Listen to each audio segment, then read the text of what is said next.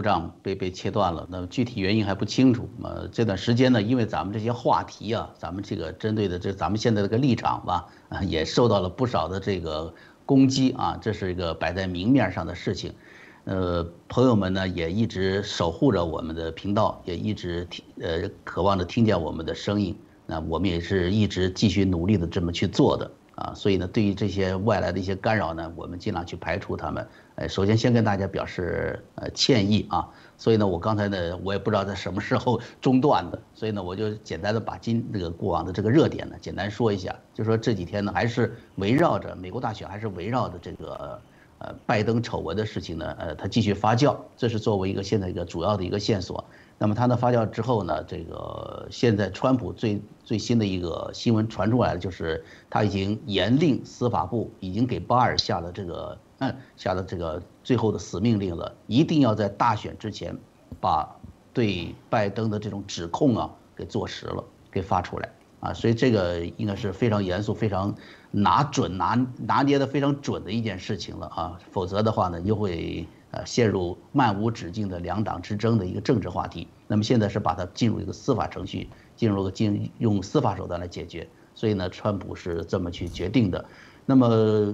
根据就是这个大选本身相关的新闻呢，一个是我们知道今年这个大选呢，提前投票率呢非常高，目前呢已经收到了三千万张的选票。其中呢，呃，这个媒体呢进行了一些简单的统计，打开了其中的一千万啊，一千万出头吧，发现里面呢仅有百分之二十六左右是投给了这个共和党，但是呢，包括 CNN 在内呢，媒体呢也都承认一点，就是因为民主党的这个这个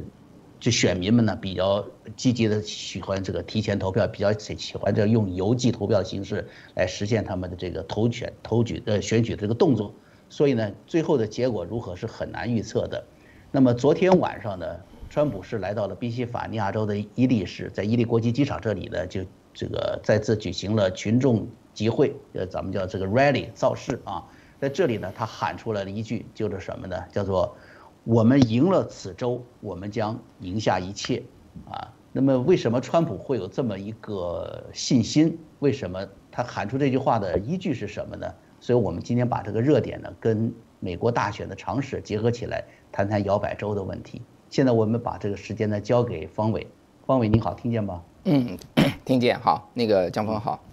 谢谢。嗯，好，我们来说一下啊，这个美国大选呢是五百，我们都知道是美国是选举人团选出这个美国总统哈，选举人团是五百三十八个位置。那它怎么来的呢？以前我们在节目中讲过了哈，这个如果没有听过的，很快说一说。呃，来自于三个地方，呃，众议院有四百三十五个议席，因为众议院的四百三十五个议席在全国五十个州中已经都分好了，那么呢，就把这个四百三十五个就搬进来，原样搬进来。然后呢，光是众议院来还不行，然后因为全是众议院的话，就人口大的州它就占优势，人口小的州就占劣势。于是呢，再把参议院的一百个席位搬进来，那么参议院是不论人口大还是人口小哈，那每个州都有两个位置，这样呢就抵消了一些这个人口因素占呃占到的这个主导作用。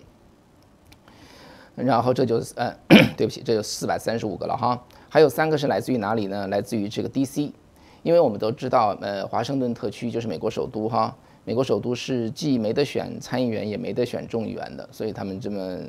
呃，这么多年来吧，一直在那抱怨哈，抱怨也没啥结果，因为你需要你需要做出很大的这个立法上的改变，才能让他们能够参与进来。所以呢，那这个 D.C. 呢就给他们三个选三张选举人票，所以四百三十五加上一百再加上三就是五百三十八，那么这就是选举人团的这个总数哈。那怎么去？那么这怎么分配呢？每个州做叫做普选，这英文叫做 popular vote 啊，普选数人头。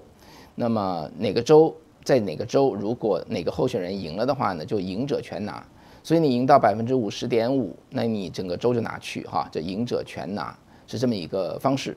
那么只有两个州是例外的，一个是缅因州，一个是内布拉斯加州哈。这两个州呢是很小的州了哈，它基本上你赢者呢拿两票。赢者就等于拿参议院的那两票拿走，那剩下的他这个几个选区哈，就是叫做什么众议院的选区，你谁赢了就输给谁，呃，所以这两个州呢会稍微分一分哈，这两个州总共就非常小吧，一个是五票，一个是六票，所以基本上呢，全整体来看呢，就是赢者全拿，就是每个州做普选，普选完了之后呢，他们送他们这个送到选举选举人团分给他们的席位，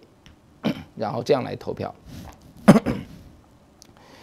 五百三十八除以二就是两百六十九，对吧？所以你还需要多一票，你就赢了。所以叫做两百七十，这是个这是个就是最关键的数字哈。有了两百七十的话呢，你就你就赢下总统啊。那么这里头说起来，我们就说起来哈。所以在这个众议院呢，美国众议院呢，美国的政治结构哈，众议院就是基本上叫做是民主选出来的，它也是这个人投票选出来的。众议院是民主，参议院呢本来是共和，就是说由各州的议会选出来的嘛。那么这样来做出来的话，参议院就是共和而决定出来的参议员，但是第被这个被第被第十七修正案给改了，对吧？所以呢，参议院现在也是民主，也是完全民主，各州去选人头。那美国总统呢，其实就是个民主加共和的一个复合体制哈。这个民主选到各州，这个哪个候选人赢，然后呢，他们选出来的选举人团再到那儿五百三十八个人，他们再去 vote 一次，那么就形成一个就是就是等于是某种共和体制吧哈，就这个意思。啊，但是呢，一般呢，就很很多这个听众有问哈，这个江峰的粉丝问说，这个选举人团他会不会反水啊？他州明明选出来了是这个这个这个呃川普赢，结果送去了十一个人，结果他们反水，他们会不会反水？能不能反水？法律上能不能反水？他们可以反水，因为我们说了嘛，他是共和嘛，就民意代表嘛，你选出来的民意代表，他还有他的决定权。呃，但是在美国的历史上哈，这种反水的人是非常非常少，大概是万分之一啊，万分之一。呃，整个全部加在一起啊，这两百多年来加在一起呢，就是很少人反水，但是有的时候会出现这样的事情，法律上它是允许的哈。你把我你你你送我去选举人团呢，那我有我的独立意志啊。但是呢，你要是这么干的话，下次你就永远没戏了哈，因为这是各党两党他自己挑的，叫德高望重的吧，或者靠得住的人吧，把他送进去，那么代表我们党投这个票。你要是玩玩玩花样的话呢，那从此你在政治上你就别别玩了哈。呃，那么呃是这么一个制约因素。好，那我们说起来哈，在二零一六年呢，这个我们都知道，这个呃，川普是赢了六千三百万票，希拉里赢了六千六百六百万票。那么他输给希拉里是百分之二，在全国看来哈，全国的人头加在一起，他输了百分之二点一。但是他赢了三十个州，他赢了三十个州，对不对？所以赢的州的数字呢，他赢了百分之五十。那如果算选举人票的话呢，他是三百零六对两百三十二。所以呢，这个是百分之三十二，所以他赢了百分之三十二。大家看到哈，从负的二点一到正的五十，这个最后选举人票是中间，呃，这么一个样子，赢了百分之三十二的样子。呃，所以呢，那现在呢，我们在讲到说，呃，看二零一六年呢，其实非常简单啊。大家想，二零一六年川普怎么赢下来的？他把西边的几个州拿下来了，西海岸的州，再加个内华达，他把美国东北部的。呃，这些个州拿下来了，就新英格兰地区，再加上纽约啊，这个马里兰呐，这个弗吉尼亚，那中间呢，就是他拿下来零星几个州，像芝加哥所在的这个伊利诺哈，还有一个这个中西部的叫明尼苏达，还有再加上中间的那个科罗拉多啊，在中间科罗拉多虽然在美国中部，它很它很蓝色，它非常民主党的，它非常前卫哈，那么再加上其他的一些像新墨西哥，除此之外全是川普的。我这样数起来，可能对美国地图不熟的人，其实最好那个江峰真的，咱们以后能够把图拿出来看，就比较直观哈。好，那我就说，我就说最最最简单的这个说法，川普赢了三百零六，四年前哈。那么他换言之，我们说最糟的情形哈，他可以输，他可以丢掉三十六张票。那么十一月三号，十二天之后，他可以丢掉三十六张票，他还能赢下总统。OK，我们这里不讲哈，我们不讲纽约翻红、加州翻红，哪里翻红，对吧？现在气势确实挺，就是都很，就是说很多事情跟以前的政治传统的不一样了。我们就说它不，就是没有变，我们就看四年前的版图。那么到底跟四年前比，哪些会出事儿？刚才川普问了一个，这个刚才那个江峰说了一个问题哈，川普讲赢了宾州赢全国，赢了宾州赢下全国，这是什么意思哈？呃，我们来我们来这个解释一下，就是说现在哈，整个全国看起来。就当然，现在所谓的摇摆州哈，摇摆州就是他，他选哪边儿他说不好，那么一会儿这样一会儿那样，这叫做摇摆嘛。那么现在大家比较公认的哈是八个摇摆州，八个摇摆州。那么最大的摇摆州是佛罗里达，佛罗里达。今现在民调呢是说佛罗里达这个拜登领先百分之二点三，拜登领先二点三。那么大概十天前吧，那个我跟江峰专门讲了一个民调的民调的问题哈，到底民调怎么准，准不准哈？那么讲了三个问题哈，简单的说就三个问题。第一呢，这是民调业者他们承认的，他们抓不住啊，他们就是他们打电话找民调，对不对？找个一千人，有时候一千五百人，你接不接受我民调啊？呃，不接受，找下一个，不接受找下一个。呃，那么他会大概试七到多少次啊？呃，七到二十次才能找到一个人。那么最终找到的这个人呢，常常就是所谓的有大学学历的，或者说比较偏向民主党的。所以呢，这个方法他是很难克服的。他到了今年他也克服不了。所以第一是教育上，呃，他没有办法把这个因素算进去。第二个呢，就是 shy Trump 啊，羞涩的川普。有的人呢，他就是不说，他就是不说。我明明这个心里要投川普，我就不说。那么聪明的民调就会变着法把它问出来，这就不能问说你会投川普吗？他会投说：“你觉得谁会赢呢？”这个问题啊，big difference，very big difference。那么第三个呢，就是有些人对媒体已经很生气了，就是真的很生气了。所以呢，他一的不接他电话，或者他就骗他，因为媒体嘛，他这几年这么搞下去啊，他不是没有代价的。美国的老百姓呢，也不是傻瓜。好，那长话短说吧，就因为这些因素，民调其实双方都认为不准，双只是问题是有多不准，有多不准哈。在佛罗里达州，民调呢是这个二十九张选举人票，呃，拜登是领先百分之二点三。好，大家注意下一个哈，第二大的叫做宾州，宾州民调，拜登领先百分之五点六。OK，那么再往下呢，俄亥俄 是怎么样的？这个密西根是怎么样的？呃，北卡罗来纳是什么样的？亚利桑那是怎么样的？那么全全部八个州，呃，看下来哈，大家看到了哈，宾州啊，宾州哈。这个拜登领先百分之五点六，领先百分之五点六。好，那么下面呢就是这个呃，其他很多州是，那是像这个密西根州哈，拜登领先百分之七点六啊，大家注意到百分之七点六。然后威斯康星州呢，拜登领先百分之六点七。现在就是说，川普说我赢了宾州是什么意思？当川普说我赢了宾州的时候，它就意味着这个宾州的百分之五点六，拜登的百分之五点六领先，它不算数。假的不算数，不准哈。如果这五点六不算数的话呢，那咱们就姑且说那个刚才说的密西根的百分之七点六和威斯康星的百分之六点七算数好了，对不对？我赢了宾州，可是我翻不过那么大的一个这个这个负数哈，在另外两个州。但是赢了宾州的话，百分之五点六都不算数的话，其他的中期全部算在一起，像亚利桑那呢，拜登领先二点九，那也不算数，对吧？北卡罗来纳它领先百分之三点三呢，那也不算数。这么算下来的话。有了这个宾州这五点六当个当个水线，水面以下，那那就咱们就承认哈，这个川普赢不了。水面以上那都会赢的话，川普就赢了。我我不知道我这样说说的清不清楚哈，就是说宾州民调，我说的民调是英国卫报做的十五天的 training，这个这个叫做十五十五天的综合综合民调，在过去十五天之内最新的民调，拜登领先百分之五点六。如果这百分之五点六的民调，不算数的话，那么依次类推到其他的州，川普就赢了。OK，所以我不知道那个嗯，蒋峰，我这么说，你说得清楚吗？你知道？因为呃，我觉对，我觉得可以的。这个要有个比较更好。我是实际上是留心了，我查了一下资料哈，就是这个拜登现在在这个宾夕法尼亚，他是四十百分之四十九，比百分之四十五。大概是领先了，呃，领领跑大概四个点多，嗯，呃，那么实际上在那个二零一六年的希拉里可可不止这个数啊，他们现在这个民调的这个综合民调叫做叫 Real Clear Politics，是这个叫做什么 RCP。那么我昨天查了这个 RCP，在二零一六年 RCP 啊，嗯，川普最后二零一六年是不到百分之一的差距赢了这个拿下的宾夕法尼亚。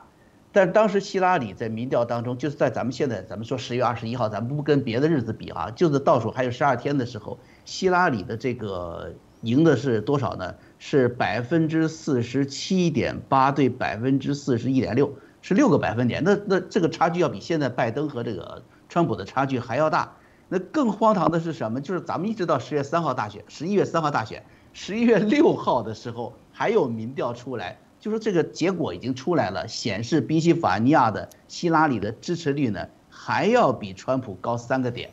所以我们就看这个民调啊，在实际上大选中它的一个作用啊，它只能是你看 就是就是一个看客了啊，它也成为一个看客了。咱们在知道这个在大选当中啊，有很多黑幕，其中还有一个黑幕就是博彩业。这个博彩业的这个叙述啊，以后咱们有机会再继续讲。这个方面对民调居然也有影响，因为是个商业运作嘛。如果大家勾结起来，大家这这在中国大陆过去玩过那个赌足球的，赌足球的就是这样子。当年那个德国对巴西为什么输了这么惨呢？也有赌博的这个意味在里面。现在很多东西都变成商业化了，人们把自己的民民主，把自己的未来都放到一场赌赌博里面去了。嗯。对，所以我我觉得刚才 江峰所说的哈，那就很，我觉得很有可比性。也就是说，在二零一六年呢，希拉里在在这个宾州民调领先了百分之六点二。今天截止到这一周为止哈，那拜登在民调上领先百分之五点六，还抵不上四年前呢。但四年前呢，这个这个川普赢了。那么现在呢，就是如果依次类推的话呢，那这个现在的拜登的领先也就不算数了。这里头我我想举个例子啊，那个呃，蒋峰，昨天我看了一个是前天的报道哈，是英国卫呃不是英国卫报那个四台，英国四台 Channel Four 英国的电台电视台，它不叫什么叫什么名字，叫四台哈，呃是英国最有名的这个公共电视台，他到宾州去做一个跟踪的一个报道，那么他四年前也来过，他呢专门是跟了几个具体的人，包括说当时一个工会的小领袖哈，这个这个宾州的一个小城市的工会的小领袖。完全就是民主党的人马，四年前呢就决定投了川普，结果这四年以来呢，他这个记者哈一直在跟他联系，一直在说，哎，你到底怎么样啊？这个有没有思想变化呀？这个那个的。那英国卫报前前天又回到这个宾州，再去找这个这个这个这个这这这老大哈，呃，叫他他的名字叫 Ad 哈，叫 Ad。那么也就采访了他，at 他身边的人，他去买枪的那个枪店，以及他旁边的一个。怎么讲一个，反正就是其他的人吧，民兵呢，也包括采访了这个川普的呃不拜登的支持者哈，也是那个城市的支持者，大概六分七十呃的六分五十秒的一个采访，就是蛮就是半深度的一个采访，那就是说呃英国的四台哈，我我能听出，我觉得哈，我能听出他那个记者其实是偏民主党的，你从他的问题和他对问题的反应能看得出来，但是做的不是很明显。但不管怎么说呢，就是说这样一个，这就是近地采访哈，就是接待地气的采访，这也是我们希望之声很想做的事情，也正在做的事情，就是你真正的去问当初投票的人到底有没有变化，你多问几个，你能不能读出起码一点的倾向来？我说结论好了，四台的这个采访下来，这个 ad 呢，四年前呢是觉得对政治人物很失望，投给川普，那么呢，今年呢，他现在变成川普的铁粉，他说有很多民主党，他说我有很多民主党的朋友啊，他们他们其实也不喜欢川普。他们也不喜欢川普，但是他们会投川普。他说为什么？他说因为民主党已经变了，根本就不是。他说我是民主党的人，我多少年都是民主党的人，been there done that。我们知道民主党是怎么回事，那个党已经不在了，所以他们现在非常恨民主党。呃，我说的就是原原话阐述啊，没有我的这个呃这个这个评论在里头哈。所以呢，这个四台的最后的结论就是一句话说：如果川普赢下宾州，赢下这次总统的话，就是这些民主党的原选民。把这个川普推过这个叫做叫做什么终点线的，所以整个从细致的人人就是人心来看呢，像他们做的这些媒体调查哈，当初支持川普的人一点都没有减弱，这是一个事实。可是你找不过反例啊，你找不出当时支持川普的现在后悔的不行。那 CNN 我看到了，我看到有一些吧，但是非常弱，它就不像四台做的这么深刻哈。你挖深之后，你能不能找出人家思想转变的一个特点？原来支持川普，现在支持拜登，他他找不到，他现在找到全是。那另外一个方向的，原来支持希拉里，现在支持川普，所以呢，这跟我们在这个地方上看到的这个选民的热情也能看得到。所以你要问我的话，哈，你要问我的 personal opinion 啊，你要问我的 personal opinion，我自己的感受，我对媒体的感受和对这些报道的感受，我觉得川普会赢下宾州，这是我的看法。嗯，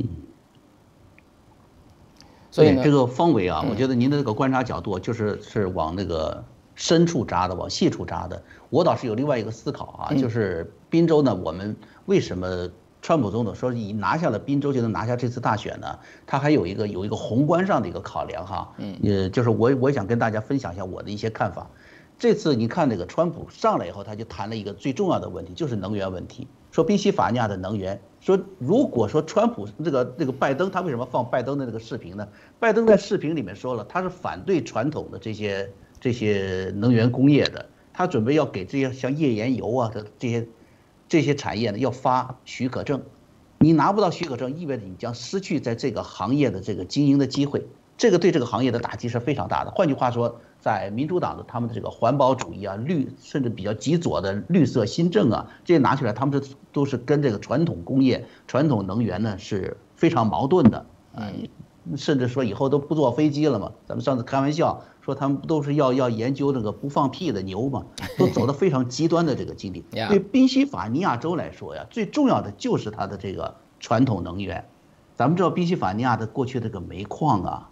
是应该来说是百年产业了。那么这些年衰败了，衰败之后呢，正在大家没有出路的时候，美国的页岩油技术得到了突飞猛进的发展。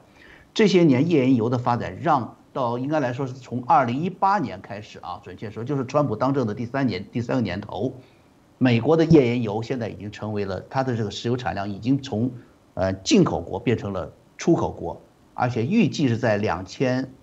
也就是今年了，就是二零二零年到二零二一年之间，美国将取代俄罗斯的天然气，取代沙特阿拉伯的石油，而成为全世界最大的石油天然气综合生产出口大国。这个趋势是了不起的、了不得的趋势。那这个趋势会反映在美国的各个州、各个地区，在宾夕法尼亚州是最明显的。宾夕法尼亚州，我还是昨天又查了资料，我就琢磨川普为什么那么说。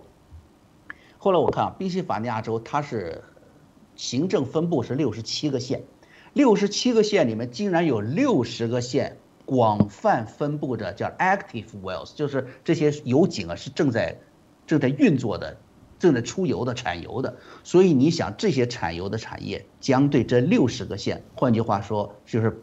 六十七百分之六十七分之六十的宾夕法尼亚的政治生态具有了怎样大的影响，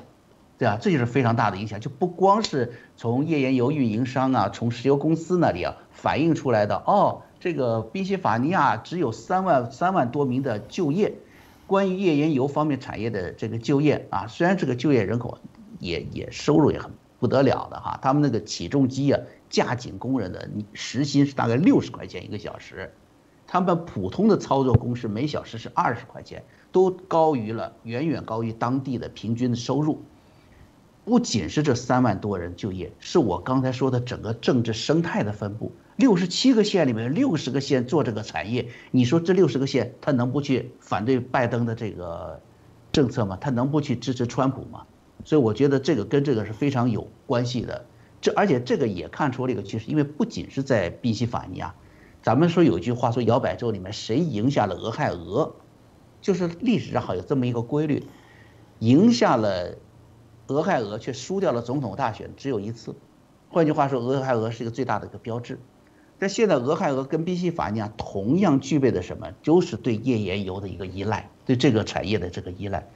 宾夕法尼亚作为传统的，咱们说原来叫新英格兰区嘛，呃，跟它邻居纽约州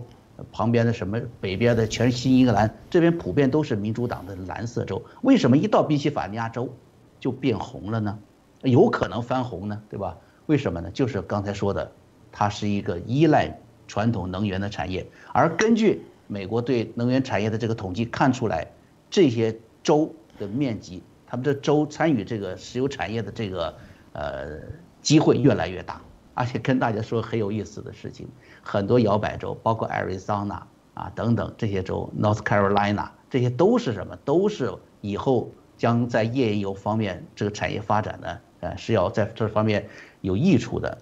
还有两个纯蓝州，一个是新泽西州，还有一个是加利福尼亚州，在州的这个范围内都同意了页岩油的开采技术。换句话说，他们不反对页岩油。所以呢，在未来整个美国的石油产业，随着美国的整个产业回归，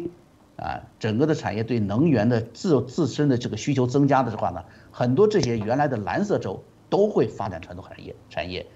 能源业。所以你说他们会对？蓝色还是对红色有更多的偏颇呢？这个就是从宏观上咱们可以看到，以后这种摇摆州啊会越来越多，甚至新泽西和加州这样的传统蓝州都会成为摇摆州。这是我的一个分析观点。嗯，所以从这个 摇摆州的看法哈，那么在八个摇摆州中，我我给大家建议的是看三个州哈。那么一个是这个最重要的宾夕法尼亚州。如果宾夕法尼亚州川普可以赢下来的话呢，那在其他方面的七个摇摆州哈，它的民调的这个落后的数据哈，那就基本上就他可以输掉密密执安州、密西根州、密西根州和这个威斯康星州，他输掉那两个没问题，他照样可以当总统。呃，但是他如果输掉那两个之后，又输掉亚利桑那和北卡罗来纳的话，那就是问题了。对不起啊，所以呢，就是宾州，我们看看宾州，宾州如果赢下来的话，就看亚利桑那或者北卡罗来纳州。如果那两个州都没问题的话，那川普就会连任成功。呃，当然这说的是最糟面哈，我们说的是最糟面。那么，那么最好面呢？其实，在呃，其实，在那个密西根州，叫做。威斯康星州和明尼苏达州这些中西部的三个州哈，川普都有相当的赢面，都有相当的赢面，所以其实都很难说，啊，但是话说到这里呢，我觉得哈，我想讲，我想讲两个观点哈，那个江峰，嗯，有一个片子啊，美国有个纪录片叫《蚕食美国》，呃，这个人的制作人叫做鲍厄斯哈，叫做科特斯鲍厄斯，我采访过他，采访了大概两个小时，非常感人的一个片子。他的他对于美国的这个社会生态做了很多非常深度的、非常有这个说说服力的这个讲解哈。这个片子叫《阐释美国》，它里头讲了这三个数据：在一九八零年的时候，在一九八零年，美国的保守派是百分之四十，占人口的百分之四十。在一九八零年里根 里根进入白宫的那一年，自由派只占百分之十哈。大家注意到百分之四十到百分之十。那么到了二零一二年。保守派是降到百分之三十，自由派上升到百分之三十，所以鲍沃斯呢，他在他在那个时候他就说了，他说二零一六年是保守派唯一的可打的一仗，二零一六年是美国最后一次有可能让保守派人士进入白宫的时间，因为到二零一八年啊，对不起，二零二八年，随着这个这个这个叫做叫趋势的发展，保守派只能占百分之二十，自由派派占百分之五十。所以，二零一六年是唯一的双方还有的一仗打一仗的时候。那么呢，他说准了。二零一六年，川普入主白宫，那么开始努力的带动美国进入一个 U turn。那么现在是四年之后，在二零二零年，为什么这个整个的趋势是不利的呢？因为学校不断的培养出新的学生出来，这些学生呢会进入工作，这个学生会投投票会选举。美国的学校已经大量的左倾了，所以这个趋势是非常非常糟的一个趋势。那么换言之呢，就是川普在二零一六年博下来了白宫啊，并且其实参院、众院都赢下来了。二零二零年就意味着，就意味着哈，那川普的这么一个趋势能不能持续？所以呢，这次的选举真的可以说是生死攸关。呃，如果这次选举不能成功的话呢，那下面的趋势哈是非常的不好，因为这个民主党继续保持美国的学校，不断的把新的选民。呃，就是其实就是新的选民会倾向于他们，这是美国目前存在的一个趋势。我说一下很快的那个另外一个侧面的江峰，就是说在九月份的双方的募款哈，到九月份的时候呢，那九月份这这个月，因为数字它要延迟一段时间才能交到联邦联邦政府的联邦选举委员会里头去。拜登募了两亿八千万，川普只一只募了八千万块钱。那么那么左派呢花了多少钱？他花了呃。这个他花了一百一亿七千一亿八千万，川普只花了六千三百万。总而言之吧，基本上都是将近三倍的区别哈。那这里头有两个，后面有两两件事儿，一个是川普他明确的说，他说我不想花那么多钱。他在二零一六年他就比这个希拉里花了一半还不到，但他选下了总统。呃，川普说我给华尔街的大佬打电话问他们要钱，他们会把钱不仅愿意把钱给我，还会问我你还要更多吗？川普说：“我不想要问他们要那么多钱，因为我不想问他们要钱。这么说吧，因为要了他们的钱的话呢，我就得听他们的。但是我不想做这个事情，所以那这是一方面啊，这川普很有气节的地方哈。另外一面呢，那他确实钱不够，所以前几天大概川普到南加州哈，就是这个南加州去出席一个募款会，当时我们都很奇怪啊，这个呃加州已经是没戏了，川普怎么怎么会跑来？他就是因为他钱太缺了，所以他专门还花了几个小时到南加州来参加一个募款会。”那个募款会募了一千万美块，呃一千万块钱出来，所以我就说啊，我们的这个很多的这个观众哈，非常支持川普，非常想做点什么，非常关心哈，在留言上不断的说，我能说的一件事儿，我就坦率的说出来哈，华人在美国人数不多，但是华人其实很多华人很有钱，华人很有钱，所以这个时候能做的一件事情呢，就是把钱拿出来去支持川普的团队，因为他宁可不受那个人家的影响，他也要自己去自己去募款，啊，但是呢，他到的的时间不够的话，他也得停下来，专门跑到加州这个地方来那个。所以我觉得华人能做的一件事情呢，就因为华人政治捐款，我觉得不是太那个哈，不是太习惯这个事儿哈，不太舒服去做这个事儿，呃，但是我是觉得呢，能这是我们能做的事情哈，这是我们可以做的事情，呃，也也许过两天我专门找个时间来讲这个捐款的这个捐款你也不能捐过了，也不能捐到过了哈，你不能捐到违法，以及你很多钱可以捐给谁，那么每个候选人你才才能捐多少钱，这个东西都有严格的法律规定的，那个时候我再跟大家说，所以我就说嘛，整个的趋势是不好的，但是。现在就是一个关键关键的点，那呃，共和党赢下了这次选举，赢下总统哈，而且还得赢下这个参议院，那么呢，才能带领美国走向 U turn，才能系统的解决教育问题。这是四年之内哈，川普赢赢下来之后，四年之内的一个重要战场就是美国的教育。美国的教育，不论是这个年轻人的教育，还是成人教育，成人就是大众教育，都必须着手去做，才能把整个的美国的趋势这个这个赢回来，就是转扭转回来。所以呢，我觉得，总之吧，是 stake is very high 啊，用英文叫 stake is very high，就其实是代价，就是后果非常非常的大。